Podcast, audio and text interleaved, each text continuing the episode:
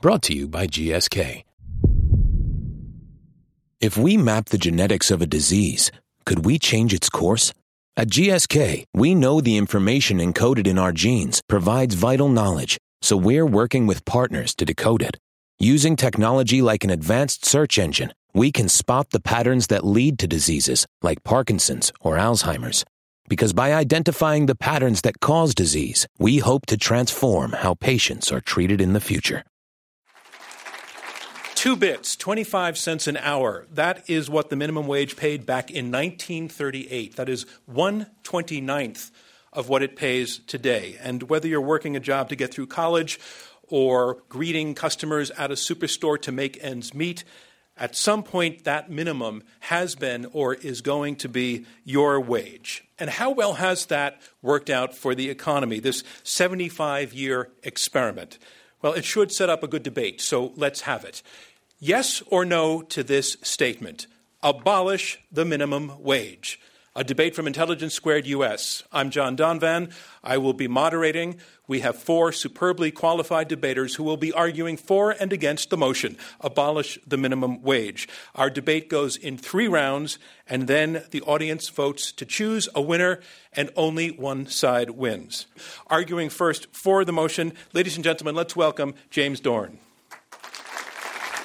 And James, you are the Cato Institute's president for academic affairs. You are also editor of the Cato Journal. Um, you have in the past referred to a potential minimum wage hike as, quote, a case of zombie economics. Uh, that's a phrase you borrowed from uh, Paul Krugman, who used it in an article. Uh, for audience members who are not familiar with your work, if Paul Krugman is at one end of the spectrum, where does that put you? It puts me at the opposite end of the spectrum. I think uh, the minimum wage is zombie economics. All right. Thank you, James Dorn. And your partner is? My partner is the great rapper Russ Roberts. Ladies and gentlemen, Russell Roberts. Russell, you are uh, also arguing for the motion abolish the minimum wage. You're a research fellow at the Hoover Institute and a former George Mason University economics professor. And the word rapper came up. In fact, you co wrote and co produced a rap song on economics that sounds something like this. Boom, 1929, the big crash. We didn't bounce back, economies in the trash. Persistent unemployment, the result of sticky wages. Waiting for recovery, that's outrageous. Wow. it's, it's called Fight of the Century. How many people have seen that? Well, we actually, with John Papola, we produced uh, two of them, two rap videos, and I want to make it clear on the record I, am not singing in either one of them. Uh, and uh, 6.3 million people have viewed them on YouTube, or maybe a few less than that, because people claim they've seen it four or 500 times. So, You've gone viral, ladies and gentlemen, Russell Roberts.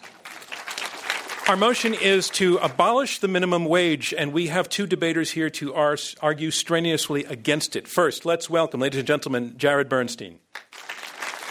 Jared, you're a senior fellow at the Center on Budget and Policy Priorities. You are former chief economist to Vice President Joe Biden. Uh, you are now known as one of the top progressive economists in Washington, D.C., but before you were an advisor to the Obama administration, you were on a different career path, one that informs your work today. Tell us what it is. I was a social worker in New York City, and as I'll comment later throughout the discussion, that was uh, where I first learned how important the minimum wage is to low income working families. Okay, thanks very much. And your partner is? My partner is uh, my old friend and uh, wonderful policy analyst, uh, Karen Kornbluh. Ladies and gentlemen, Karen Kornbluh.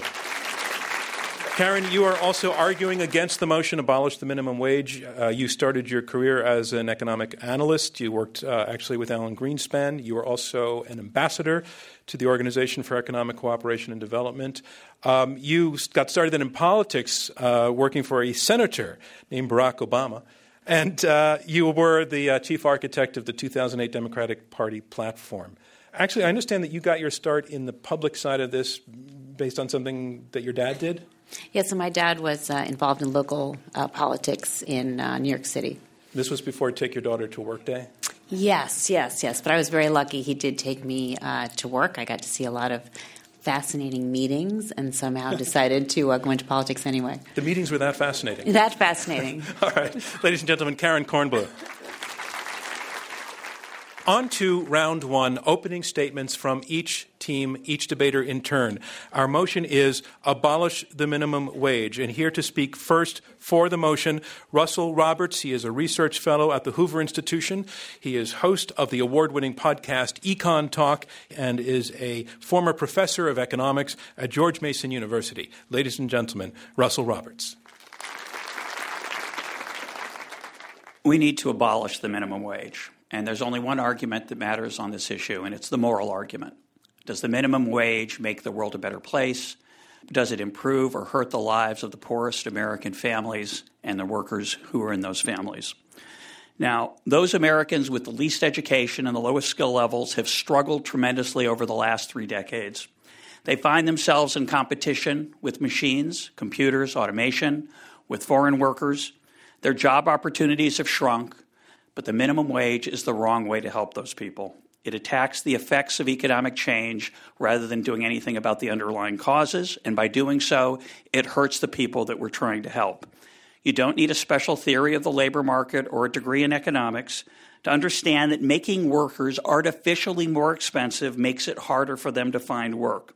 95% of workers who are paid the hourly wage which is about 75 million Americans, 95% of those make more than the minimum wage already. And that includes my cleaning lady, who I pay over two times the minimum wage. Now, why do I do that? Because I'm an incredibly nice person. Well, that's what I like to think. But I really know better because I'm an economist. The reason I pay my cleaning lady almost $20 an hour is because if I don't, she doesn't show up. She has other alternatives that she will turn to if I don't meet her market wage. It is those alternatives that protect her from the greed of employers. And alternatives force employers to treat employees well, and most of us don't need legislation to protect us in the labor force. Now, many who support the minimum wage will argue that somehow you can raise wages artificially and there will be no net effect on employment. But those artificially high wages, that boost in wage, discourages employers from hiring other workers who are low skilled and have little experience. This is particularly tragic today when the unemployment rate among 16 to 24 year olds is 16%, and for African Americans, young African Americans, it's over 29%. But who believes that employers don't respond to incentives to higher wages and try to find ways to save costs? That's why employers replace workers with machines. That's why they send factories overseas. And that's why manufacturing employment has been falling steadily in recent decades, not just as a proportion of the total, but in absolute numbers, because fewer and fewer low skill workers who used to do those jobs are needed to produce the goods that we still make in manufacturing. And by the way, the U.S. manufacturing sector, in output terms, is thriving, but in employment terms, it's struggling. And those are the places that people without a college degree used to find a good job. Those opportunities are shrinking. Others justify the minimum wage by saying the effects are small, the employment effects. Small? When you lose your job or can't find one, the effect isn't small, it's 100%. So it's nice to give 1.7 million young workers a raise. But what about the 3.4 million unemployed workers 16 to 24 last month who can't find work? I don't accept that trade off. That's a tragedy. I reject it. It's a bad bargain. The irony of the minimum wage is that it reduces the bargaining power of the people at the bottom end. It reduces the number of opportunities they have while increasing the number of people who are trying to find them. I beg you to consider that the best intentions don't always lead to good results. Abolish the minimum wage. Let young people and the least skilled have a better chance of getting the experience they need to thrive and prosper. Thank you very much. Thank you, Russell Roberts. Our motion is abolish the minimum wage, and now here to speak against this motion, Jared Bernstein. He is a senior fellow at the Center on Budget and Policy Priorities, also served as chief economist to Vice President Joe Biden and executive director of the White House Task Force on the Middle Class. Ladies and gentlemen, Jared Bernstein. Let me start with my main point. Abolishing the minimum wage would be a terrible policy mistake that would needlessly hurt millions of low wage workers. This policy is nowhere near the current agenda. In fact, as you've heard, the current debate asks whether the minimum wage should be increased. Now, it is true that during the Republican primary, Michele Bachmann and Herman Cain endorsed the idea, uh, but uh, that idea uh, of abolishing a policy that's been in place uh, since the 1930s, helping low wage workers is about as far out of the mainstream as you can get, and let me explain why. Now, this gray hair I have, I got through a lifetime, as was mentioned earlier, of, uh, of analyzing social and economic policies, beginning as a social worker in New York City uh, with the poor. And you know, over those decades, I focused on, on two things what's gone wrong in our economy, and which policies could help give less advantaged folks a shot. It's through that simple agenda that decades ago I became interested in minimum wage policy.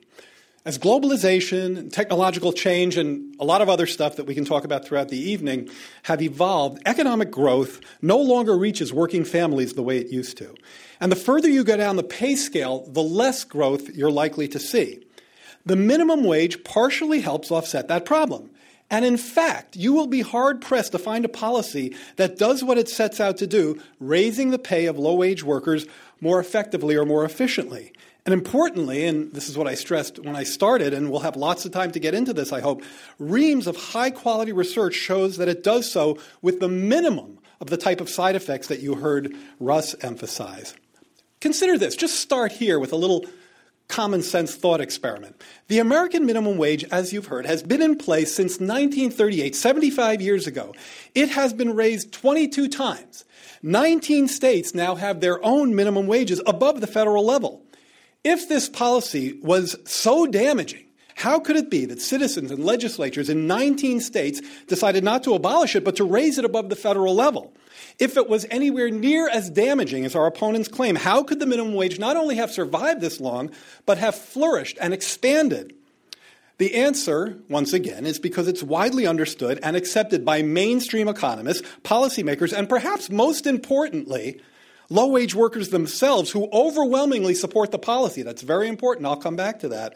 As doing what it's supposed to do, steering a bit more of the economic uh, growth their way. Now, to do what our opponents advocate to get rid of the minimum wage would figuratively take the wage floor out from under millions of low wage workers, many of whom depend on the minimum wage to support their families. It's very misleading to say that this is just a teenager's issue. It's not. Of literally thousands of estimates on the impact of the minimum wage on job impacts of affected workers, the vast majority find that the benefits to low wage workers, the benefits to low wage workers, exactly the opposite of what, what Russell claimed, far outweigh any costs in terms of reduced hours or job loss. So we have here a simple policy that for 75 years has been doing what it's designed to do with little fanfare and minimal, if any, negative side effects. Abolishing it makes absolutely no sense at all. Thank you. I'm John Donvan, and you're listening to Intelligence Squared US, Oxford style debating on America's shores. Stay with us. And a reminder of what's going on. We are halfway through the opening round of this Intelligence Squared US debate. I'm John Donvan. We have four debaters, two teams of two, fighting it out over this motion abolish the minimum wage. You have heard two of the opening statements, and now on to the third. Debating in support of the motion to abolish the minimum wage, the Vice President for Academic Affairs at the Cato Institute, editor of the Cato Journal, and professor of economics at Towson University. Ladies and gentlemen, James Dorn.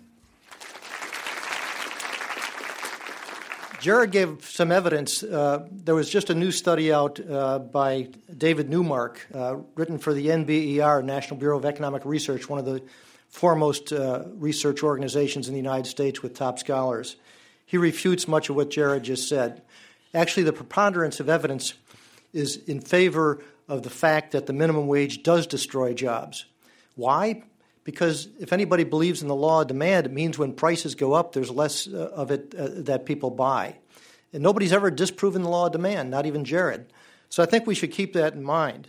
Hong Kong never had a minimum wage. I've been over I've been visiting China since 1988, every year just about.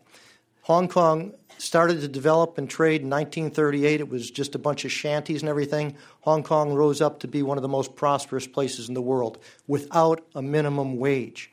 So the minimum wage is neither necessary nor sufficient for prosperity. What prosperity requires is opportunities. The minimum wage destroys opportunities. I had a friend of mine, his, his mother was working in a department store up in New Hampshire. Uh, she was making close to the minimum wage. The minimum wage went up. She lost her job. And she was denied the opportunity to go back and offer her labor services at the pre minimum wage. That is the wage that she was agreeing to work at freely. The minimum wage interferes with individual freedom and economic freedom, and that's what's wrong with the minimum wage to a large extent. It reduces, doesn't increase workers' bargaining power because it makes it illegal for the worker to offer her labor services for less than the minimum, even though she's willing to do so because that's a better opportunity for her. And it makes it illegal for the employer to hire that worker. Also, it should be obvious that if you increase a wage rate above the going market wage rate, if it's only a little bit above, it's not going to have much of an effect. But if it's quite a bit above, as happened in New York State in the early 2000s, then it led to a about 20% decrease in the unemployment rate uh, in New York State for teenage workers aged about 16 to 24 without a high school diploma because it cut off the bottom rung for the ladder. They couldn't get in the market. There was a surplus. There's lots of jobs when the wage rate is lower. When it goes higher, there's fewer jobs, but many workers want to get those jobs at the minimum wage. The government promises people a minimum wage, but the politicians can't keep that promise because there's two sides to the market. And in the short run, there may not be much unemployment, but in the longer run, the employers will substitute skilled workers for unskilled workers. They might use a computer and have one worker rather than 10. Employers use temporary workers rather than full time workers. They might make one worker do the job of four because, after all, there's a surplus of labor now. There's unemployed workers that are looking for these jobs, so they can just you know, lay somebody off and make the other workers work that much harder. The minimum wage also, by the way, does not reduce the poverty rate. Because remember, the law, what does it do? It increases the wage rate, but if you don't get a job, your income is zero. So we found that the people that this affects are low skilled workers in low income families, and that's why the poverty rate is affected. James Dorn, I'm sorry, your time is up. Thank you very much. Our motion is abolish the minimum wage, and our final speaker here to speak against the motion to abolish the minimum wage, Karen Kornbluh. She is the former U.S. ambassador to the Organization for Economic Cooperation and Development and former policy director for then Senator Barack Obama. Ladies and gentlemen, Karen Kornbluh. Thank you, John. Um, I want to return to the moral question that we started with because the moral question is all on our side. What I want you to understand is that roughly one quarter of all children in the United States, more than 17 million children, have a parent earning the minimum wage or just above.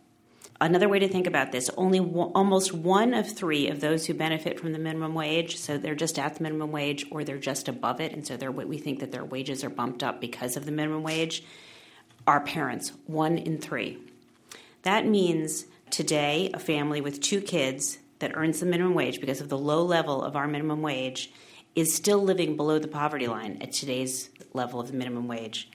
These families, as Jared and I have actually studied, uh, work more and more hours and yet still have to make terrible choices every day. They have to choose do I pay for childcare or leave my little child alone? Can I afford health care? Can I afford to put anything aside in case I lose a job? What our opponents are asking is to get rid of the minimum wage that keeps those families barely afloat today. How can they even consider that?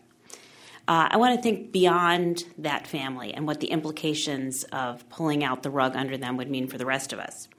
Social mobility in the U.S. The U.S. Uh, used to be the home where if you were brought, born into a poor family, you could make good. That's less and less true the American dream is under more and more threat. We're behind every country. This is OECD data. We're behind every country except the UK now in terms of social mobility. We're behind France. Uh, inequality, closely related to social mobility. Inequality is uh, approaching record levels. We think that half of the uh, increase in inequality is a result of the following minimum wage. Then there's the issue of our economic recovery, our fragile economic recovery if the minimum wage, if abolishing the minimum wage had any effect at all, it would surely take money out of the economy. In fact, it would act as a reverse stimulus. Uh, I'd like to bring up women. Over half of those who earn the minimum wage are women. And these women obviously already face disadvantages. If you look at the data, women are poorer than men at every age, and in old age, the gap is tremendous because of uh, the low wages that they earn. If we eliminate the minimum wage, this will especially hurt women. Now, can we afford the minimum wage? It's a big question. Yes, absolutely, we can afford the minimum wage. Uh, the wealthiest Americans are doing extremely well. Corporate profitability is growing. As we know, the stock market just broke new records. But the families at the bottom end are not sharing in this increasing economic growth. We can afford to let them share a little bit of that. Uh, I just I just want you to think about the maid who makes your bed in the hotel when you're out of town, the person who serves you that salad when you go to the fast food restaurant at uh, lunchtime. Most of these people do not earn enough today to feed themselves, house their kids, uh, and take care of their families. The moral argument is absolutely on our side. Do not pull the rug out of low income families. Please vote no on abolishing the minimum wage. Thank you. Thank you, Karen Kornbluh. And that concludes round one of this Intelligence Squared U.S. debate where our motion is abolish the minimum wage. Now we go on to round two, and that's where the debaters address each other directly and take questions from me and from you in our live audience here in Washington, D.C. We have two teams of two arguing for and against abolishing the minimum wage. The side arguing for the motion, Russell Roberts and James Dorn, have said that uh, the minimum wage actually should be abolished. It should be abolished actually because it hurts the people that is trying to help, that it makes workers artificially more expensive and that that is something that kills jobs. The team arguing against abolishing the minimum wage, in fact, they're saying that it should be raised, say that few policies have worked better uh, as designed over 75 years than this one. And they say they're making the moral argument that to abolish the minimum wage would pull the rug out from under millions of American families who are depending on it. I want to put a question to the side that is arguing to abolish the minimum wage in terms of impact. If the minimum wage were abolished today, effective tomorrow, what do you think would happen? How many people would see their wages go down drastically and immediately? Well, we, we can't answer that precisely. Russell Roberts. I, I certainly wouldn't uh, abolish it tomorrow. I'd want to phase it out. But as I said earlier, about three and a half million workers today earn the minimum wage or less but it's about three and a half million workers. So some of those would have lower wages. And the real question is, is what else would employers do? What else would happen in the workplace if uh, workers uh, didn't have to be paid a legal minimum? And I think there'd be a lot more opportunity for those 3.4 million unemployed 16 to 24 year olds that have had the rug pulled out from under them because we have a policy in place that makes them expensive. And I think that's a terrible mistake. Russell, in the in the very short term, I'm just trying to I'm trying to hone in on the point that Karen Kornbluh is making that she says it would pull the rug out from people who depend on it now. Is, that is that accurate? Do you think that I think you're talking about a longer term process where employers adjust, but in the short term, would a lot of people be hurt very quickly? Well, I don't know. I think some employers would take advantage of the change in the law to lower wages. The question is, what's the right way to help people who have low skills or who are struggling for all kinds of reasons, many of which are not their fault? We ought to fix our school system instead of trying to help people through this artificial method. If the artificial method worked, I'd be, it'd be great. All right, Jared Bernstein. Yeah, I want to respond to that. First of all, I, I think we, we have a disagreement about the numbers. 3.5 million hourly paid workers. That's correct. Correct. Okay, so you're leaving out at least 2 million salaried workers. Uh, salaried workers are not exempt from the minimum wage, so, so, so that number is wrong. Look, Russ is a friend of mine. I like Russ. but so we got the whole ad hominem thing worked out. You knew there was a but right away. Okay. No, I, I, like Russ a lot. Um, uh, but I am, I am aghast to hear Russ say, how many people would this hurt? Who would this hurt? How would it hurt them? I don't know. That's what he just said. I don't know. You cannot, in good faith, in this economy, in any economy, talk about abolishing the minimum wage uh, and not know what its impact are, are going to be. That's way, way too reckless. Now, the idea that workers are hurt by this the way Russ and Jim have argued, is belied by research that looks very carefully at changes in minimum wages across different economies and different groups. You can't just say um, black unemployment is high and we have minimum wages, therefore high minimum wages cause high black unemployment. Because we've had a period when we've raised the minimum wages, 1990s, black unemployment came way down. So I'm not saying that it came way down because we had a higher minimum wage. I'm saying there are a lot of moving parts, and the best research compares uh, the impact of the minimum wage controlling for those moving parts, and that's what we've been citing. James May I Dorn. respond to my friend? Uh, let me have bring in, let me bring in James Dorn, and then you guys can be friends later. Yeah, two points. Uh, if there's an excess supply of labor, low skilled labor, and they can't get jobs, yeah, the minimum wage will come down, but the competition will be among the workers. Workers that have lower valued alternatives, they can't get a job at the minimum wage, they will now have an opportunity to get a job. I think that's a very important point. Their wages will not stay low forever. Most of these workers are young. They will be in, they'll get good work habits, they will learn things, the employers will eventually pay them more as their productivity goes up. You don't want to put the cart before the horse. I want to take the, the point that I think you're making to Karen Kornbluh, and, and, the, and your opponents are basically saying that people who are making the minimum wage would rather be making the minimum wage than less. They acknowledge, I think, uh, uh, Russell, um, acknowledge that some people would be hurt immediately in their pocketbooks, but they're also saying that lots of people are not on the minimum wage. They're not working. And I want to have you respond to that piece of their argument. Thank you, John, because um, I, I, made the moral argument, but I think it's really important to get the economic argument right. And I think the economic argument sounds like it's on their side, but it's absolutely not.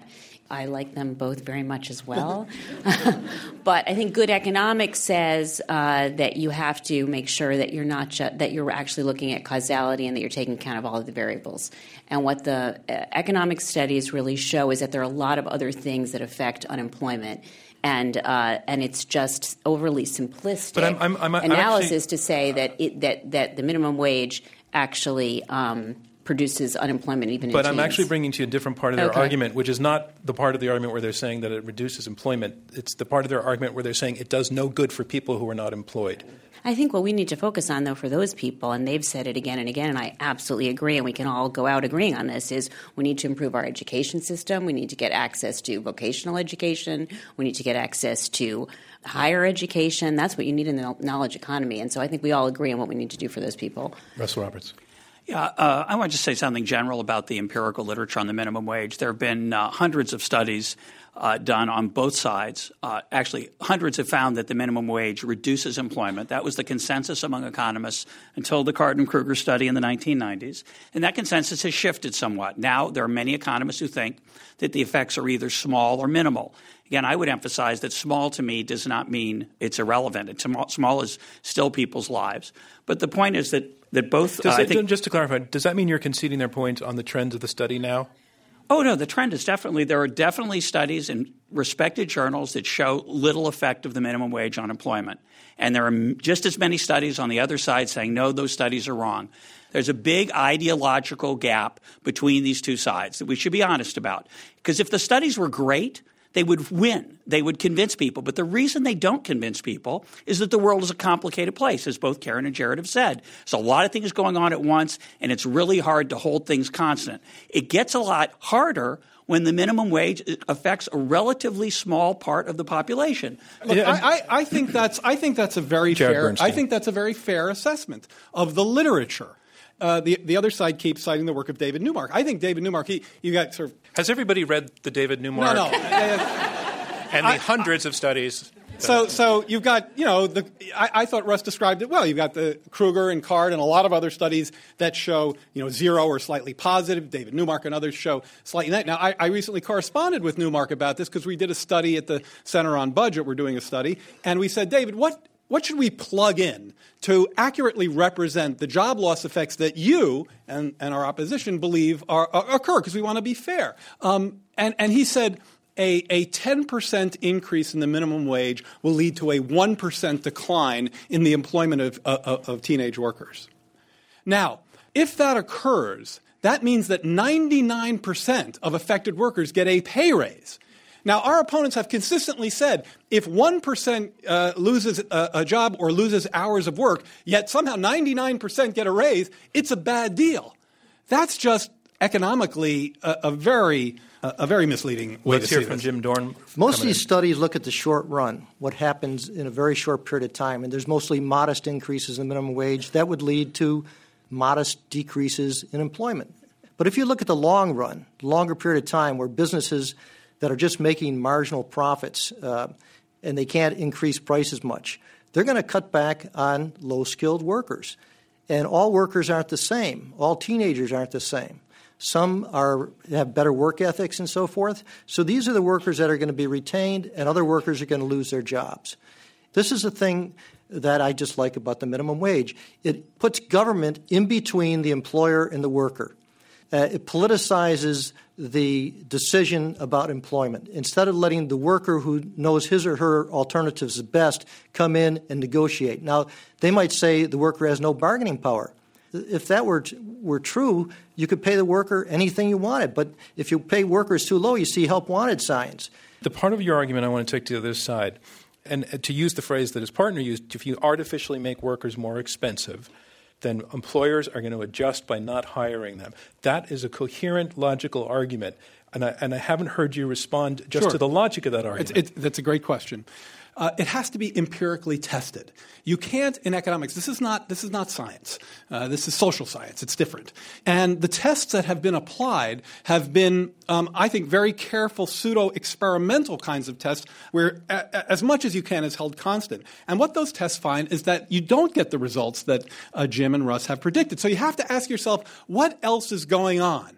And the, the other things that are going on are what I call the three P's uh, prices, uh, productivity, and profits. Okay? Profits are uh, redistributed somewhat uh, when minimum wages go up to low wage workers. I think that's a good thing given the trends that Karen decided. A very interesting and very positive impact is that you find that in the low wage labor market, a, part of the economy that's fraught with turnover and vacancies, that goes down significantly. So productivity helps absorb some of the uh, increase as well. And there's some price effects too. But my, my question that I put to the other side the day after the minimum wage is abolished, what happens to the workers who are making minimum wage now? They keep their jobs, they make less money? That's what you see happening? Yeah. Russ Roberts. I want to ask you to do the following experiment. If you decided to quit your job, you didn't like your job, you were bored, you wanted to try something else, and now you're going to go out in the workplace and find a new job. But the government passes a law that for you to be, when you go to your new job, your new employer has to pay you, say, let's pick a small, relatively small number, 20% more than your current job. That's the law. And my question is to my opponents do you think that would make it harder for you to find work? Would you be excited about that? I think you'd be scared. I would be. I'm John Donvan, and you're listening to Intelligence Squared US, Oxford style debating on America's shores. I'm John Donvan, moderator of Intelligence Squared US. Join us online at iq2us.org to vote on the motion and keep the debate going. We're in the question and answer section of this Intelligence Squared US debate. I'm John Donvan. We have four debaters, two teams of two, arguing out this motion abolish the minimum wage. Yeah, Jim I Dorn. want to come back to this moral argument because I think it's an important point. And the question is whether individuals should, should be free to choose uh, to make themselves better off as they see it, or whether the government should mandate a wage rate which may put you out of a job if the government says the employer has to pay you $9 an hour and you're only producing $5 an hour, you're going to lose your job. Now, why is the worker getting $5 an hour? Because he or she doesn't have very many good alternatives. They don't have much education. So, the real way you want to increase their income. How do you increase their real income over time? They have to have a better education, they have to have work habits. They don't get any work experience if they can't find a job, and people do lose their jobs. There's lots of evidence on this. So let me let me um, let Jared me respond. Uh, imagine a poll that asks a bunch of low wage workers, "Would you support abolishing the minimum wage?" Okay. Do that little thought experiment and see if that interferes with workers' freedom. In fact, 90% of Americans earning less than 24,000 a year support raising the minimum wage. So go ask them about abolishing it and see what they say about their freedom to choose. Well, ask this lady that lost her job in New Hampshire. Okay, now listen, Jim. If you're going to find one case of one person who loses their job and say we should abolish the minimum wage, you're nuts. Russell Roberts. And There's well, three- actually, Jim, you were the one who was called nuts. Do you want to? Yeah, I'll let Jim go first. Yeah, All right, Jim, you can well, go first. I don't believe in ad hominem attacks. Obviously, it's an example. It's, it's something other than just a raw statistic. It's a human being. People should be free to choose. That's, that's, it's a free country. The government shouldn't be involved in this. It's Okay, as I, if I'm going to go to Russell. wasn't involved Jim, in I'm it, only interrupting would because we go you've- down the, you have made that point, and, Yeah, and I want to okay. let Russell. So I think, again, ask Jared makes a great point. Most minimum wage workers think it's a good thing. They won't if they lose their jobs, though. They're not experts in economics. They're not experts on thinking about how their businesses might respond. So again, I would make the point: the minimum wage right now is fairly small and not as harmful as it would be if we raised it, for example. So we that is true; it's fairly small, but it's not very, small for the people whose lives are affected. Karen, very quickly because I want to go to questions. So, Karen, okay. So I just sorry, Russ, but you did just undermine your point completely. Great, Let's because you just said that the current minimum wage is not creating problems. Your position is to abolish the minimum wage. I just think that we have to be really, really careful. Um, I think if we know that at our current low minimum wage, we are not causing problems, why on earth, because of some abstract notions or some theory about economics that's not proven in the empirical literature, do we want to subject low income families to an experiment of throwing out minimum wage, which is a support for them and their families. Because every worker who earns, who is whose productivity is under seven twenty five an hour right now, is having a very difficult time making their way in the world, so, especially young workers. So that gets to the heart of the uh, theory where I think Russ and Jim go wrong. What you just heard from Russ is a standard Econ 101 theory, which is workers are paid their marginal product. They're paid what they contribute to their firm's value at the margin. Now, if you believe that, um, you know very little about the, the actual labor market. Let's go to uh, some questions. Hi. I'm a business owner in Washington D.C. where the minimum wage is 8.25 an hour, and I love the idea of worker freedom. When I think of one of my workers living in Washington D.C. on roughly $16,000 a year if they didn't take much in vacation, they'd have the freedom to choose say between rent or food or you know maybe health care.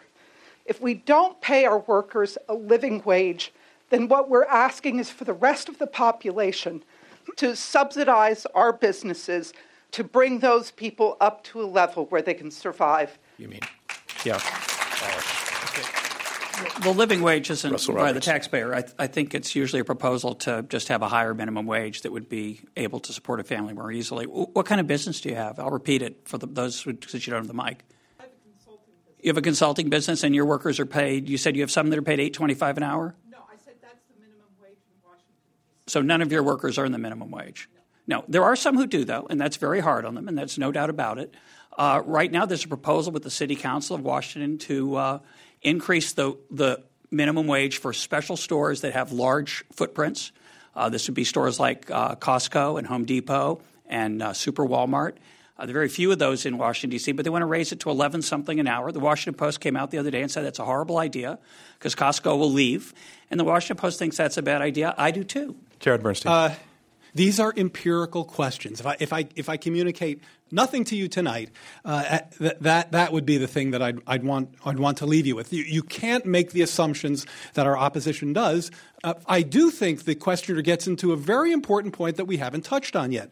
If you abolish the minimum wage and it falls a lot, you will collect fewer payroll taxes you will have to pay more in food stamps. You will have to pay more in unemployment insurance. You will have to pay more in welfare benefits. And, and it is very much a transfer of the burden of poverty to the taxpayer in ways that minimum wages and living wages help to mitigate. Right down front here. If I know we're on radio, but if you could imagine a graph that shows the distribution of what wages would be without a minimum wage, my guess would be that the seven or eight dollar minimum wage is close to the low end, and that most people would, would make more than that in the absence of a minimum wage. Do, do, do both sides believe, believe that's the case so that we're at a level where it's kind of irrelevant whether it's there or, or not? And that if it were much higher, if it were $20 an hour, $25 an hour, would we actually be at a point where, the, where it's relevant so, and abolishing it or not would make a difference? So, is your question this? Are we at a level at the current minimum wage of $7.25 an hour that is so low that abolishing the minimum wage would not actually affect well, what I'm most people are making. Well, it would have no effect, but it has minimal Little. effect, right? Yeah. Because it's close to where the, the minimum would, would be, and so that may have oh, no all effect. Right, let me go to Russell. Well, uh, do you want to go first, just, Karen? Just a real quick thing. We think that the that the minimum wage also affects those who earn just above the minimum wage. That it props up wages just just above. So if you look at the people who earn at the minimum wage or just above, we have one quarter of all children in the U.S., more than 17 million kids, who have a parent who earns at the minimum wage or just above who we think would be affected. One more question. Hi, my name is Charlie Edelman. Risking oversimplification. That's our well, mission here. it seems to me that the side arguing for the motion is arguing in favor of workers' individual freedom. and the side arguing against is arguing for government protection. What elements of the minimum wage debate isolate it from arguments against hours working on the job versus overtime, healthcare benefits? You know, what elements of this debate make it unique compared to other labor versus business arguments? That's a really good question. That's really good. In other words, are we just having the same old argument over and over again? Is this just libertarian versus um, uh, progressive government argument, or is there something else going on in terms of the minimum wage? Is that what you're saying? Exactly. All right.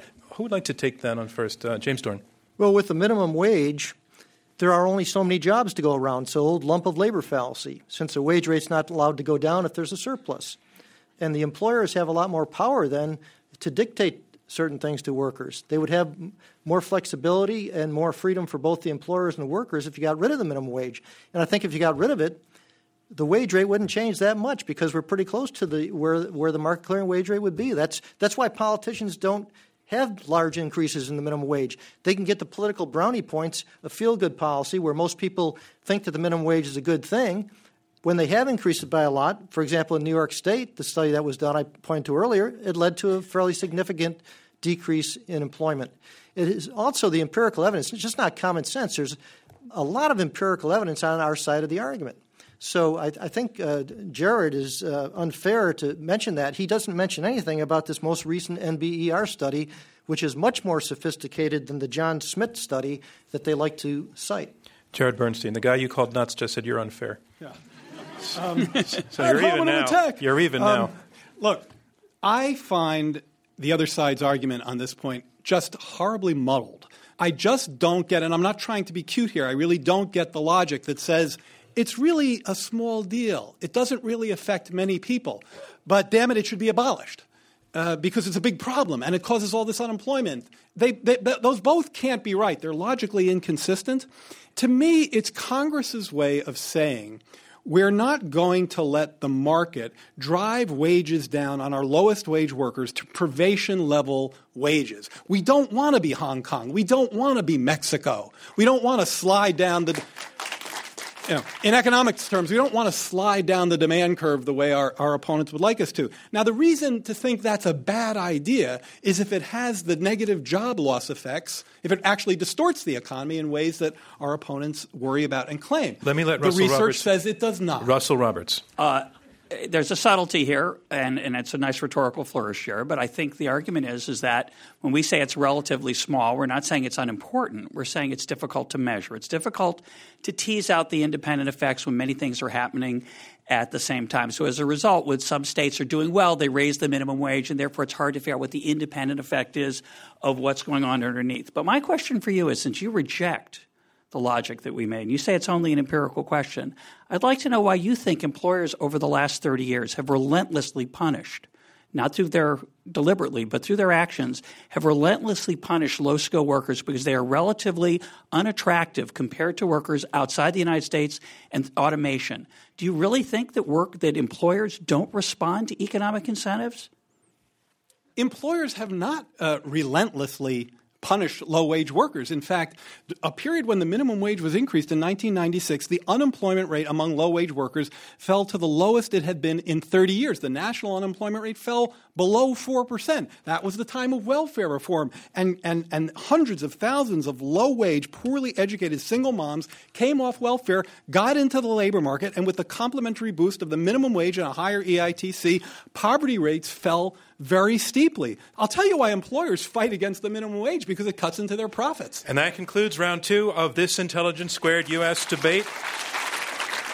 And here's where we are. We are about to hear brief closing statements from each debater in turn. Our motion is abolish the minimum wage. And here to summarize his position against the motion, Jared Bernstein, a senior fellow at the Center on Budget and Policy Priorities.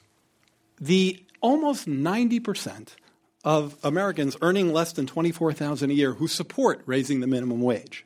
I don't hear an argument from the other side as to why they're wrong and to why they would uh, uh, support, uh, in the interest of their freedom, abolishing a minimum wage that 90% of them support. Now, earlier Russ said something about nobody's mind being changed. That's actually not true. True that a lot of people's minds don't get changed. But uh, in fact, this research that we've been talking about, particularly these experimental designs where you can really make pretty fine, granular comparisons, have changed some minds. The Economist magazine now supports increasing the minimum wage. They didn't used to. Bloomberg News, Crain's New York Business, which is very much a, a business, a journal.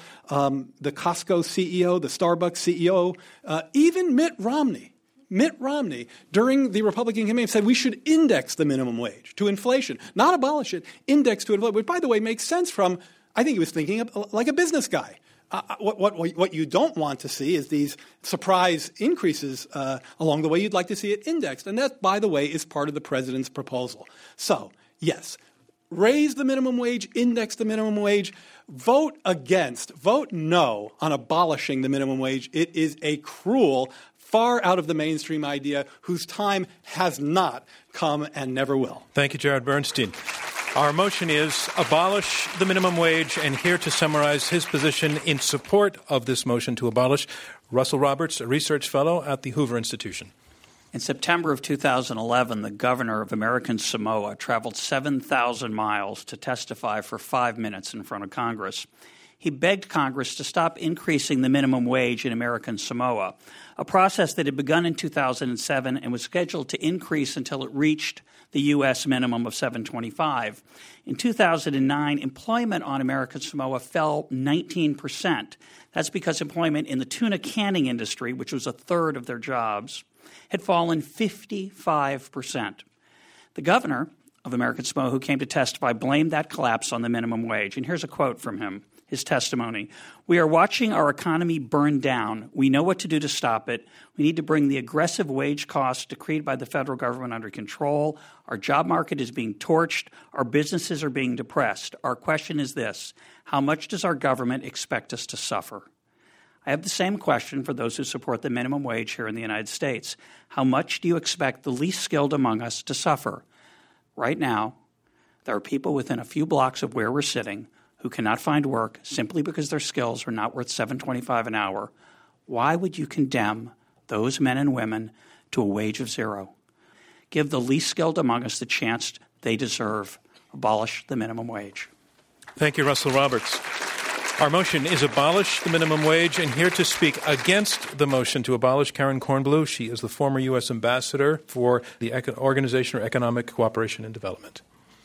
Um, I want to say a few things. One, abolishing the minimum wage would hurt real people and real kids. A third of those uh, who would be hurt are parents. Uh, One tenth are single parents. Uh, more women than men would be hurt. 55% of those who benefit from the minimum wage are female. Minimum wage laws do not seem to affect employment very much. Studies suggest that other factors, such as the overall state of the economy, how local industries are doing, matter a lot more for employment than the level of the minimum wage does. Abolishing the minimum wage would hurt inequality, it would make it worse, and it would hurt social mobility. It would make it harder for children of low income families to get ahead. This is very personal for me. My grandmother was a single parent. She raised four kids. Uh, fortunately, she had the minimum wage at that point. It had become the law of the land, and she was able to send her kids uh, to school. I'd like the single mom of today to have the opportunity to uh, keep her family together, get her kids through school. Uh, we should restore the American dream. We should not undermine it. We should not abolish the minimum wage. Thank you, Karen Kornbluh. That's our motion, abolish the minimum wage. And here to summarize his position in support of the motion to abolish, James Dorn, Vice President for Academic Affairs at the Cato Institute. Markets don't lead to privation, markets lead to prosperity. Historical evidence shows this. A Mexican immigrant came over the United States not too long ago. Uh, he couldn't get a job because he was illegal, probably, uh, but he did get a job eventually in San Francisco at below minimum wage from a Chinese in a Chinese laundry. He worked there for a couple years. Then he went to Georgia. He worked in a slaughterhouse at a, low, a little bit higher wage rate, and now he owns a chain of Mexican restaurants in Georgia. He had a dynamic and a dream to come here to find an opportunity. If he would have obeyed the law and the employer obeyed the law, he would have never had that opportunity. The minimum wage decreases opportunities for low skilled workers in low income families. We need to abolish the minimum wage, not increase it. There's a better way to help the poor than the minimum wage. Thank you. And that concludes our closing statements and round three of this debate. And now it's time to learn which side you feel argued the best. We have asked you to vote twice on this motion abolish the minimum wage. You have heard the arguments, you have voted twice. The team that has changed the most of your minds in terms of percentage points moved will be declared our winner. Here are the results of the preliminary vote. Before the debate on abolish the minimum wage, 21% were for the motion, for abolishing the minimum wage. 58% were against. 21% were undecided. Those are the first results. Now, the second results. We're going to go first to the team that is arguing for the motion. Their second vote is 26%. That went from 21% to 26%. They've picked up five percentage points. That's the number to beat. The team against the motion, their first vote was 58%. The second vote was 67%. They went up seven percentage points. That's enough to make them the winner. The team arguing against the motion to abolish the minimum wage has been declared our winner. Thank you for me, John Donvan, and Intelligence Squared US. We'll see you next time. Intelligence Squared US is supported by the Rosenkranz Foundation. Dana Wolf is the executive producer. Maureen McMurray and Rob Christensen are the radio producers. Damon Whittemore is the audio engineer. Chris Kamikawa is researcher. And I'm your host, John Donvan. For more information or to purchase tickets to future events, visit www.iq2us.org. To hear the full unedited version, visit npr.org forward slash intelligence squared.